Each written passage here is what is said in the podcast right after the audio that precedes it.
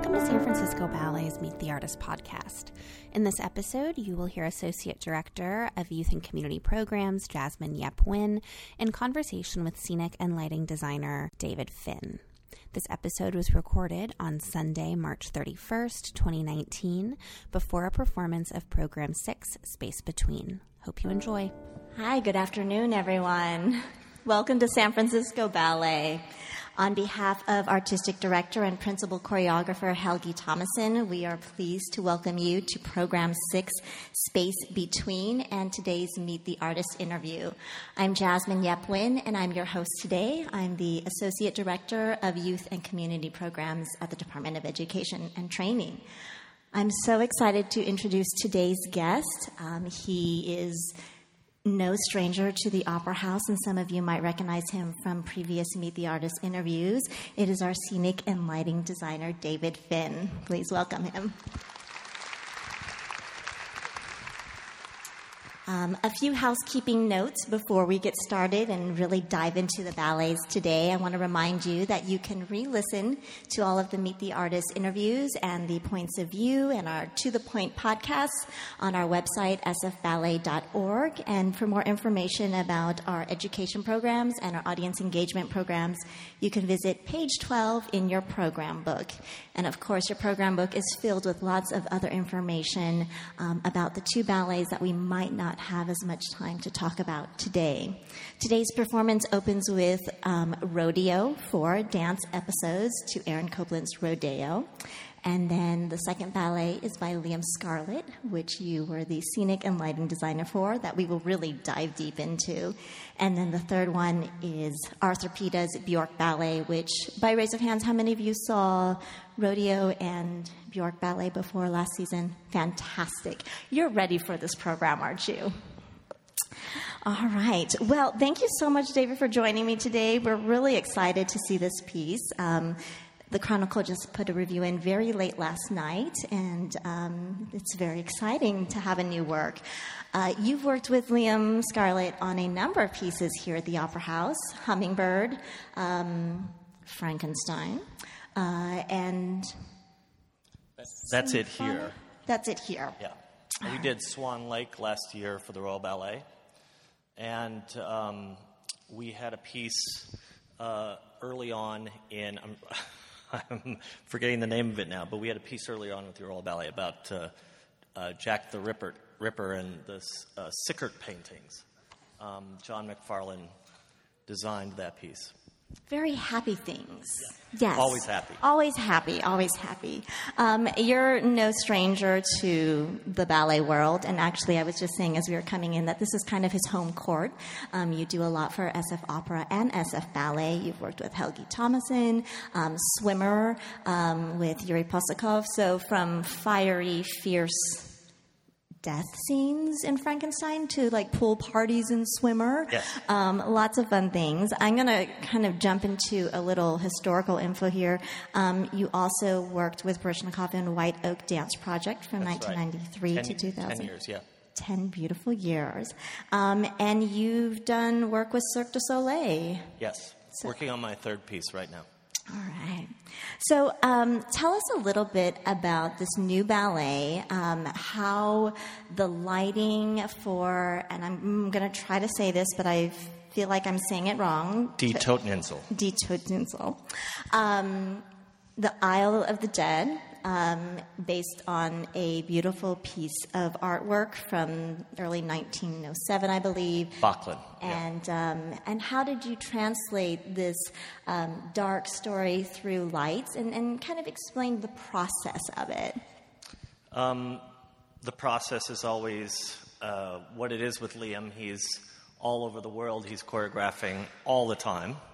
Um, Liam tends to dive full force into what he's doing at any given moment. So to get him on Skype or on the phone or anything is a task in and of itself. Um, we started talking about this piece about a year ago, and uh, he just told me it was uh, uh, based on the Rachmaninoff piece uh, that was, um, um, and and the piece by Böcklin, Isle of the Dead. And he said, I want there to be something that signifies an orbit. And he, left it at that. And then we, he didn't talk for months. And I sketched things, and I said, because at that moment he said, I don't know if I want a set. Uh, uh, Liam always likes to use the black space, and he likes to use entrances that come out of nowhere.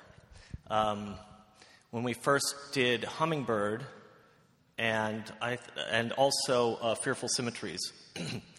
um, I, when I when I was getting into this business, I worked with Jennifer Tipton, who's you probably all know. She's was lighting designer for Robbins and for a great many wonderful choreographers, Tharp, Paul Taylor.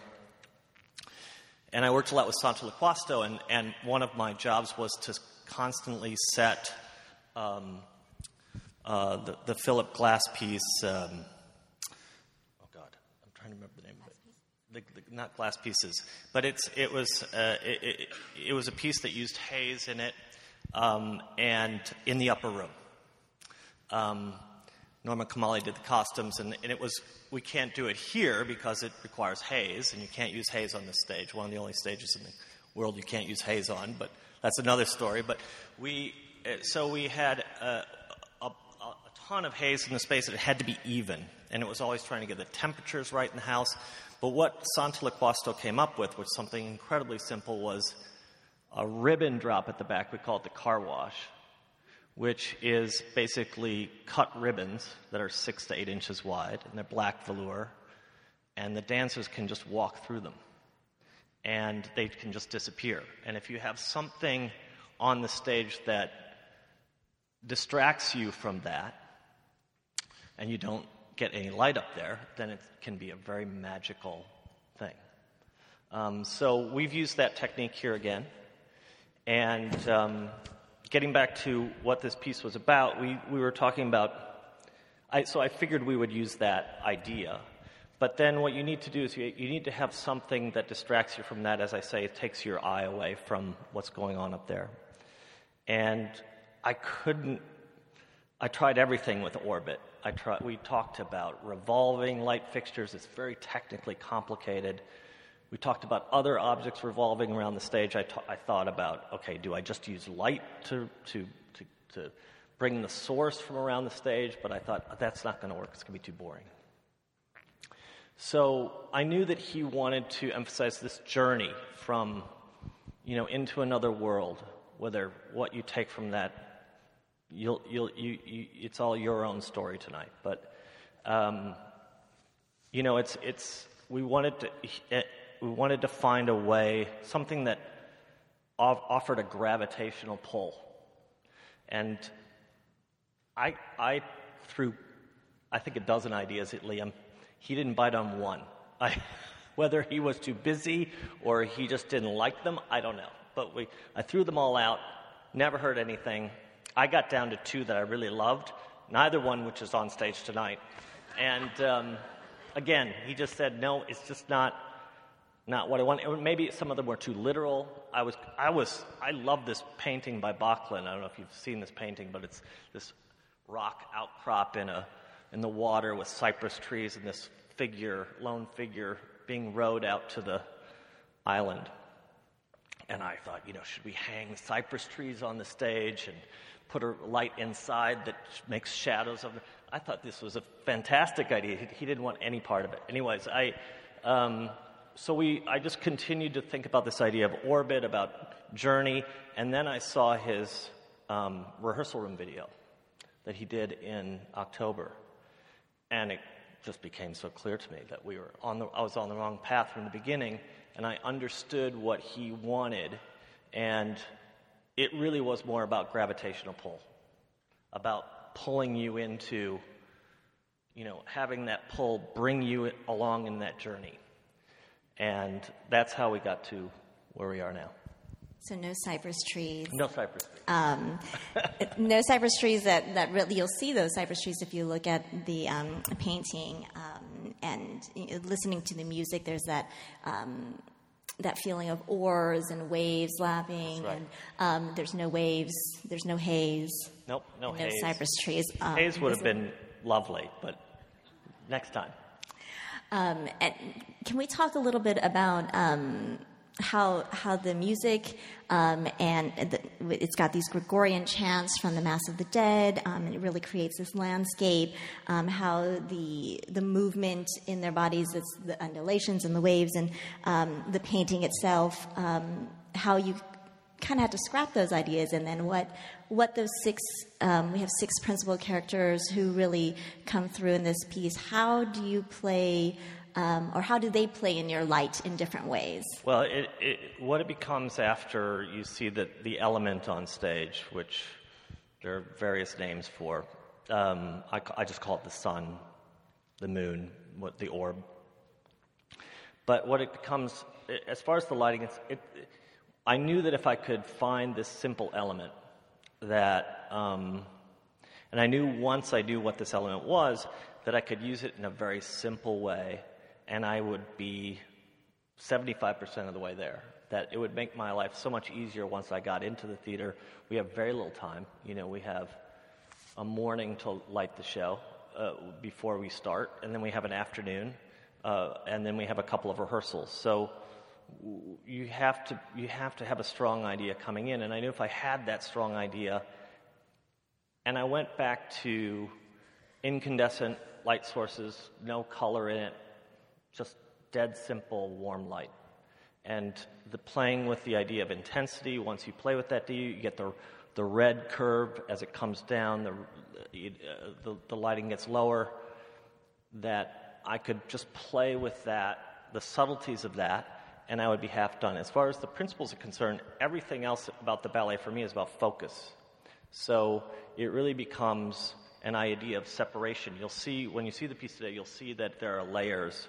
There's principles, there's um, sort of a second tier of dancers, and then there's a core.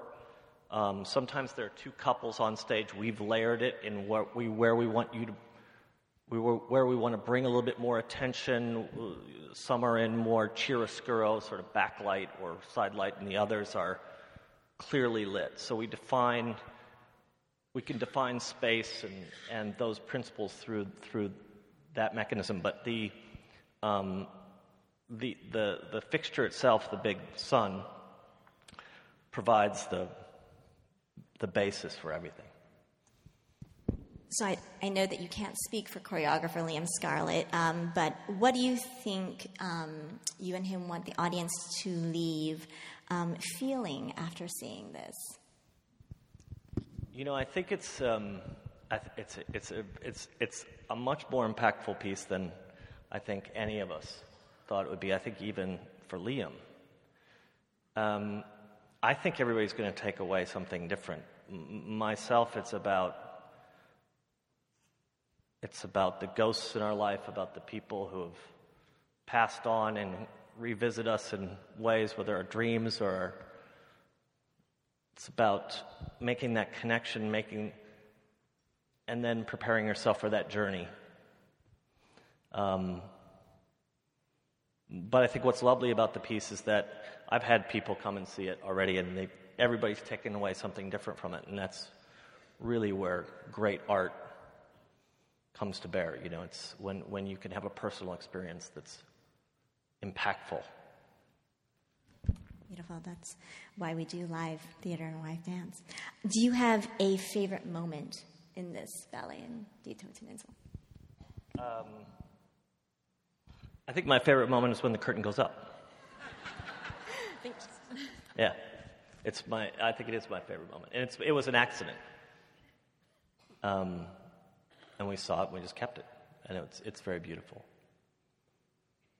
I wish I could change the orchestra lights, but that's whole other thing. When the orchestra came in, all of a sudden the full power of the orchestra lights with the sheet music on it just sort of, I, I lost a little bit. But, you know, it's, it's only a little bit.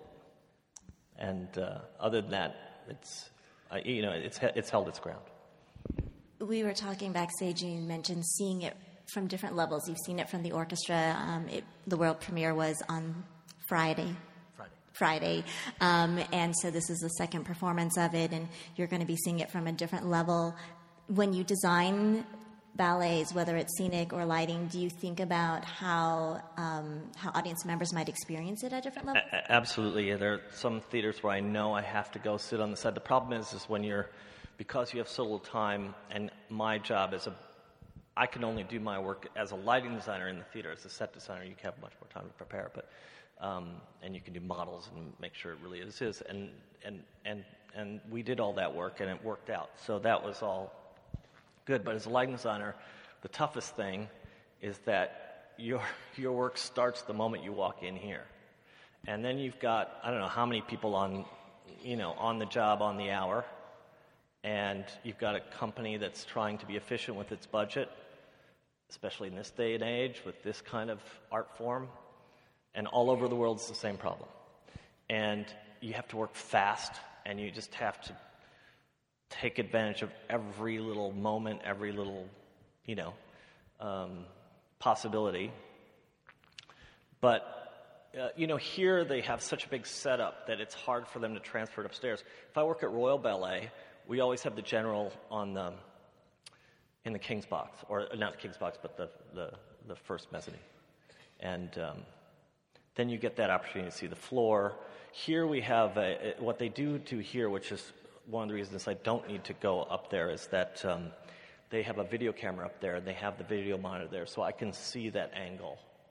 At least on video, it's not the best quality, but I can at least see the, see if there's anything glaring that's that's not right we don't have a king's box and we yeah. don't allow haze yes. and we have lights that bleed from the um, sheet music there's pro- there are other problems everywhere. It's not don't, don't worry about it.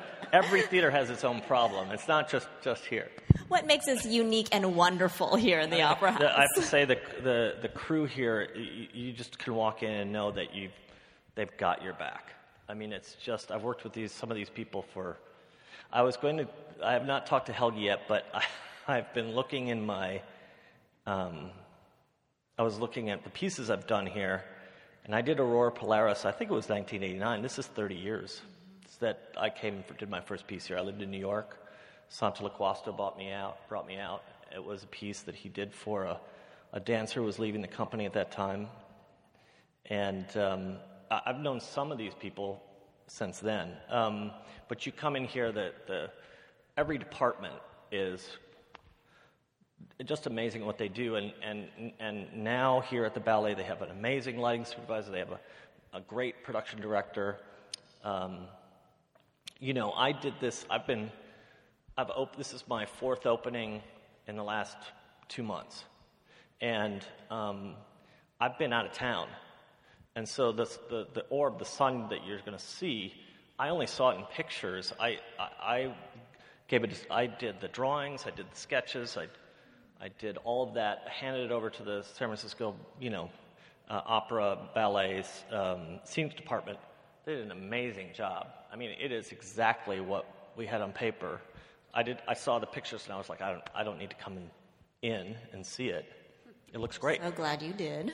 Um, so, yeah. I mean, it's the. the I, I, just have to say that the, the. That's my favorite thing about coming here is that I know that I can walk in, everybody's professional, everybody knows what they're doing. There's no fooling around. You just, you just get down to the work and get it done. That's great. Um, yes, big kudos to our crew, all the men and women doing amazing work back there. Um, they're, they're hiding back there, but they do amazing and incredible work every day on every program. Um, I'm wondering if you can talk to us a little bit about how you got started in lighting design and scenic design.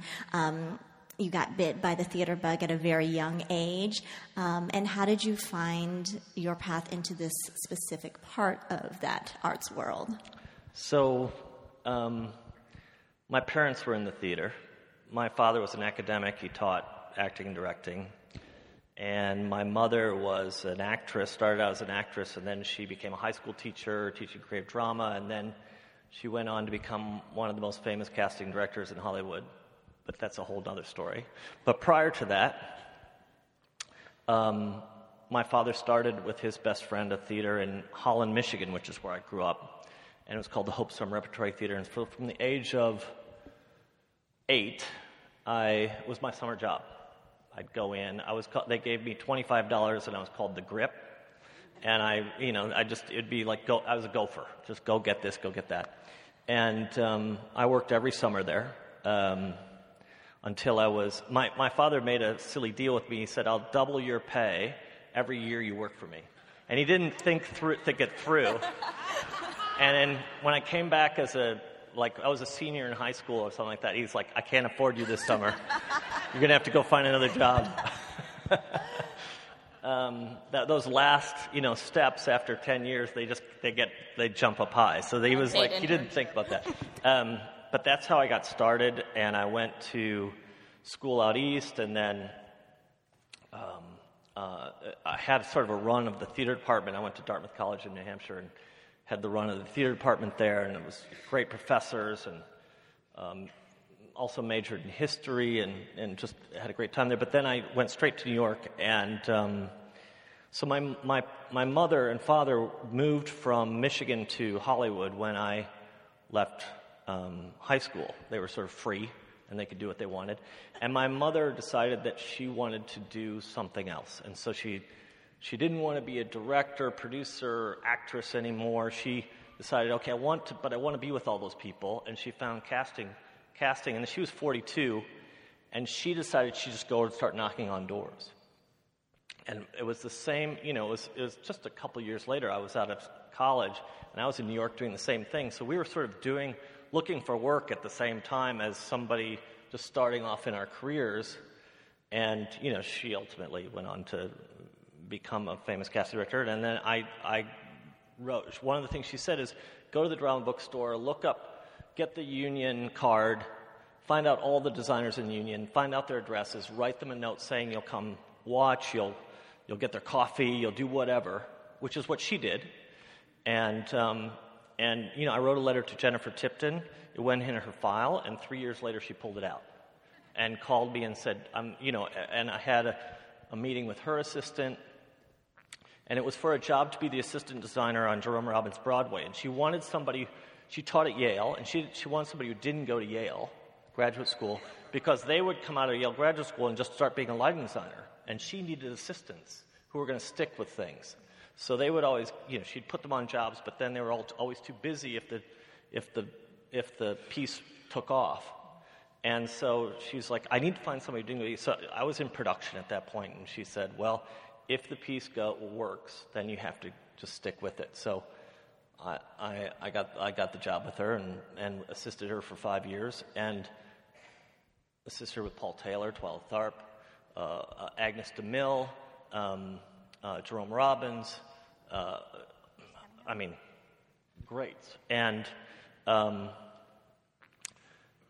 I ended up setting all those pieces. Being her assistant, she would send me to do all the Jerry Robbins pieces, all the Tharp pieces. I got a job with the Tharp Company.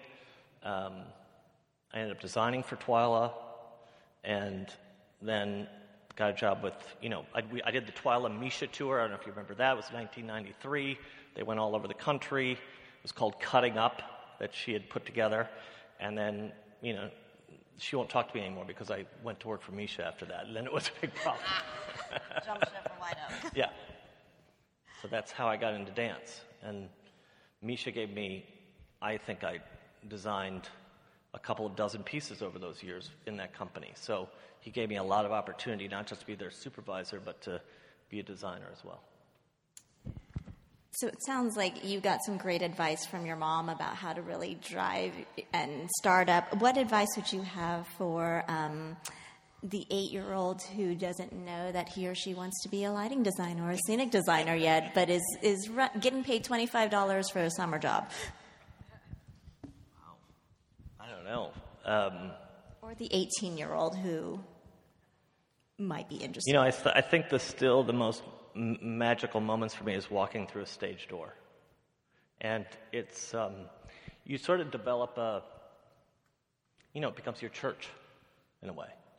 And I think that if you, if you just sort of, you know, live in it and, and start to meet the people that, I mean, you know, people that you get to work with, these incredible artists all the time. And they're my best friends all over the world, these people that I work with. You know, John Macfarlane, Francois Girard, the director I work with, you know, Michael Levine, they're fantastic people. They're, they're the people I socialize with when I'm out of town and, and always get them to come out to the house when they're here. It's, it's um, you know, I think it's just relish in it. Know that it's special because that's why we do it, you know, because it's, it's something special to us. You are about to see something incredibly special on stage. Um, the three ballets today are beautiful, stunning. They take you on different journeys. Um, I wanted to open the um, this time up. We have a few minutes for questions from the audience. So if you have any questions, um, please raise your hand nice and high um, and speak loudly. I'll try to repeat the questions, but if you can project, that'll help me. Yes. Sorry. All right. So the question was, um, what is haze, and how how do we make haze here in well, not here, but in other theaters? Okay, it's, I, I mean, I'm, I live in the Bay Area, and I, I love these people that were here. I'm going to work. I'm, gonna, I'm doing Rusalka for the opera in, in um, June as well. Um, it's a production we started did at Chicago Lyric. It's coming here, and we have a special issue with haze because in a lot of theaters you use haze. What haze is is it just gives you this mist in the air, right? It's a smoke. It's a it's a man-made smoke. It's uh, there's a slight chemical base to it, but a lot of it's um, mixed with water, and, and, and, and it gives this. You have these machines that blast it out. When you do this, you, you blast it out in the space, let it settle, and it just gives you this. And you can see the beams of light in the air, and it's lovely. You know, if you do the ring cycle without haze, like you know, you just you every time you've see, if you've been to see the ring cycle, not here but somewhere else, then you probably would have seen haze or smoke or a lot of things. There, you know, it's it's part of the eh, it's part of the uh, union contract here of the performers on stage that they won't allow haze in the space, which is it's it's an ongoing thing for designers like myself. I have my own opinion. I know they do too, and, and there are reasons that they have that, and we abide by that. But it's just that this theater doesn't allow it. That's all. That's dry ice, so which you can use here. Um, but that, that, she's talking about the, the stuff that floats across the floor. That's that's dry. So if you see Swan Lake or something sort of yes. You see a lot of dry ice Yes. here instead of haze. Um, yes, ma'am. With the, this one. So the question is, wh- at what point do we start putting the lights on the dancers? So, for example, with the Toteninsel, we went on stage last Sunday, and we had them. They give here. They gi- it, every theater's different, um, but here they gave us the morning to create the light cues for the first time. Look at we have light walkers. They come on stage, and we tell them where to stand. And I, I, I need to know the choreography by then, so I study the choreography. I take notes. Um, and then we have, they give you an afternoon where Liam has three hours on stage to run through the piece a couple of times and do notes and things like that. So I get to see it. It's usually a mess the first time. Then you have to just take massive amounts of notes and try to get them done. Then um, we had a, a, a rehearsal Tuesday evening, and Wednesday morning they gave me two hours on a bare stage. There are a lot of things that I can't do on top of rehearsals. It just goes by too fast. So, like, you know, I have t- this, this piece for me is very few light cues. I think there are 20 light cues in the piece and over 27 minutes. But I've done third evening pieces with 50 light cues or 100. And so, you know, you, if they go by that fast, you need to see it go by and just see the mistakes, take the notes, and come back and fix them when you have time and be in your calm. But that's, and then we had two re- dress rehearsals Thursday and Friday. We have time for one more question. Yes, ma'am, in the back. Ah, the question is, um, how was it working with Jerome Robbins or on Jerome Robbins' Broadway? This is a uh, that would be a very long story. I can't go into it the whole story, but um, uh, when I assisted Jennifer on Jerome Robbins Broadway, he demanded 14 weeks of tech, and he demanded 14 weeks of previews, and Jennifer was there for the entire tech period, and I was the first of three assistant lighting designers at that point on Broadway. I was the first, then there was the second who basically helped me, and then there was a third who did follow spots. And you know, the crew was great, but the the first day of previews, we had a technical rehearsal, and um, it started at one, and I had a job assisting a theater consultant downtown, and I was late. And I walked in five minutes late to him on stage screaming, Where the F is the assistant lighting designer? Jennifer wasn't there. So I ran to the desk, and for four hours, he battered me. He, all he did was lighting. And he had done lighting for th- the last three weeks, Jennifer was there, he hadn't said a word. And now it was all about lighting. And in the middle of it, he said, strip the follow spots. And this is an old 40s Broadway term. I had no clue what it meant. And the, the follow spot operators all knew what it meant, but they wouldn't help me out at all. And I just was left there flailing. And I left that rehearsal. I went upstairs. I got on the payphone. I was in tears. I called my mother and I said, I, I, can't, I can't do this. I'm out. And she's like, no, no, no, just, just, it was just a bad day. Don't worry about it like that. And I came downstairs and he was sitting on the side of the stage reading a, a note. And he goes, you. And I was like, you know, I did one of these. And he, and he said, meet me at Orso's in 10 minutes. And we went, we had an incredible dinner, and he told me all these stories about Broadway and la la la. And, the, and I never had any trouble from him after that at all. And I just stood my ground during the day. I did the best job I can. He realized, I think, that I wanted to do a good job, even if I didn't know what I was doing. And um, there you go. Um, I am getting signed that we are out of time, but thank you so much for sharing such amazing stories about the work that you've done, um, the talent on stage. Everyone, thank you so much for coming out and supporting San Francisco Ballet. I hope you enjoyed today's performance. Thanks for listening to San Francisco Ballet's Meet the Artist podcast. For more podcasts and other audience engagement programs, check out sfballet.org or your favorite podcast player.